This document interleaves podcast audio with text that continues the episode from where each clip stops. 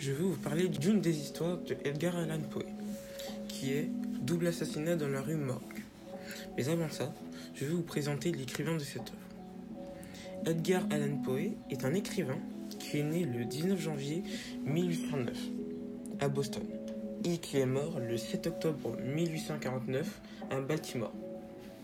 Il est à la fois poète, romancier, novelliste, dramaturge, éditeur américain, mais aussi critiqueur littéraire.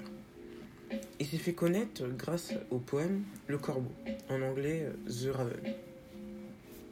Dans l'histoire, le personnage principal sera le détective Dupin, qui sera accompagné de son ami, qui sera le narrateur. Le lieu de l'histoire se situe à Paris, dans la rue Morgue au XIVe siècle. Un double meurtre a été commis dans un immeuble.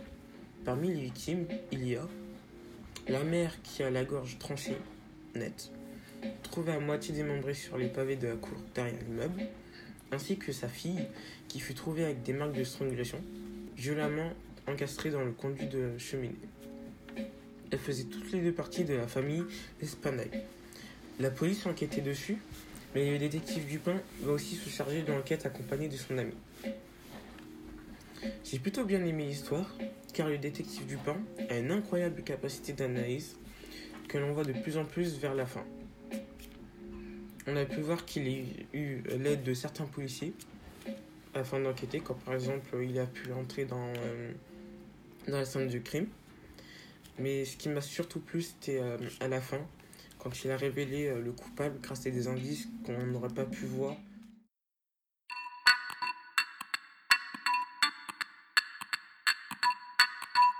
je vais vous présenter un extrait du double assassinat de la rue Morgue.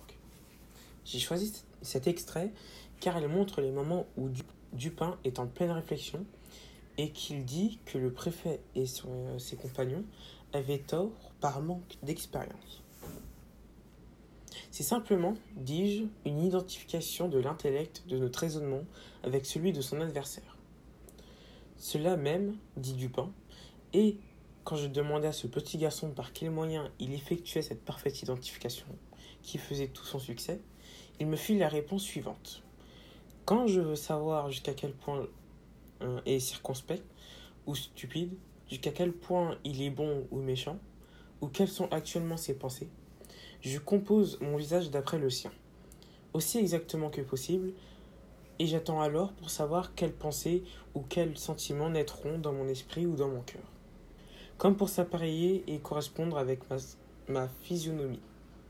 Cette réponse de, l'écolier enfonce beaucoup toute la profondeur sophistique attribuée à la Rochefoucauld, à la Bruyère, à Machiavel et à euh, Campanella. Et l'identification de l'intellect du raisonneur avec celui de son adversaire dépend, si je vous comprends bien, de l'exactitude avec laquelle l'intellect de l'adversaire est apprécié. Pour la valeur pratique, c'est en effet la condition, répliqua Dupin. Et si cette identification, en second lieu, par des appréciations inexactes ou plutôt par la non-appréciation de l'intelligence avec laquelle ils se mesurent, ils ne voient que leur propre idée ingénieuse. Et quand il, euh, euh, quand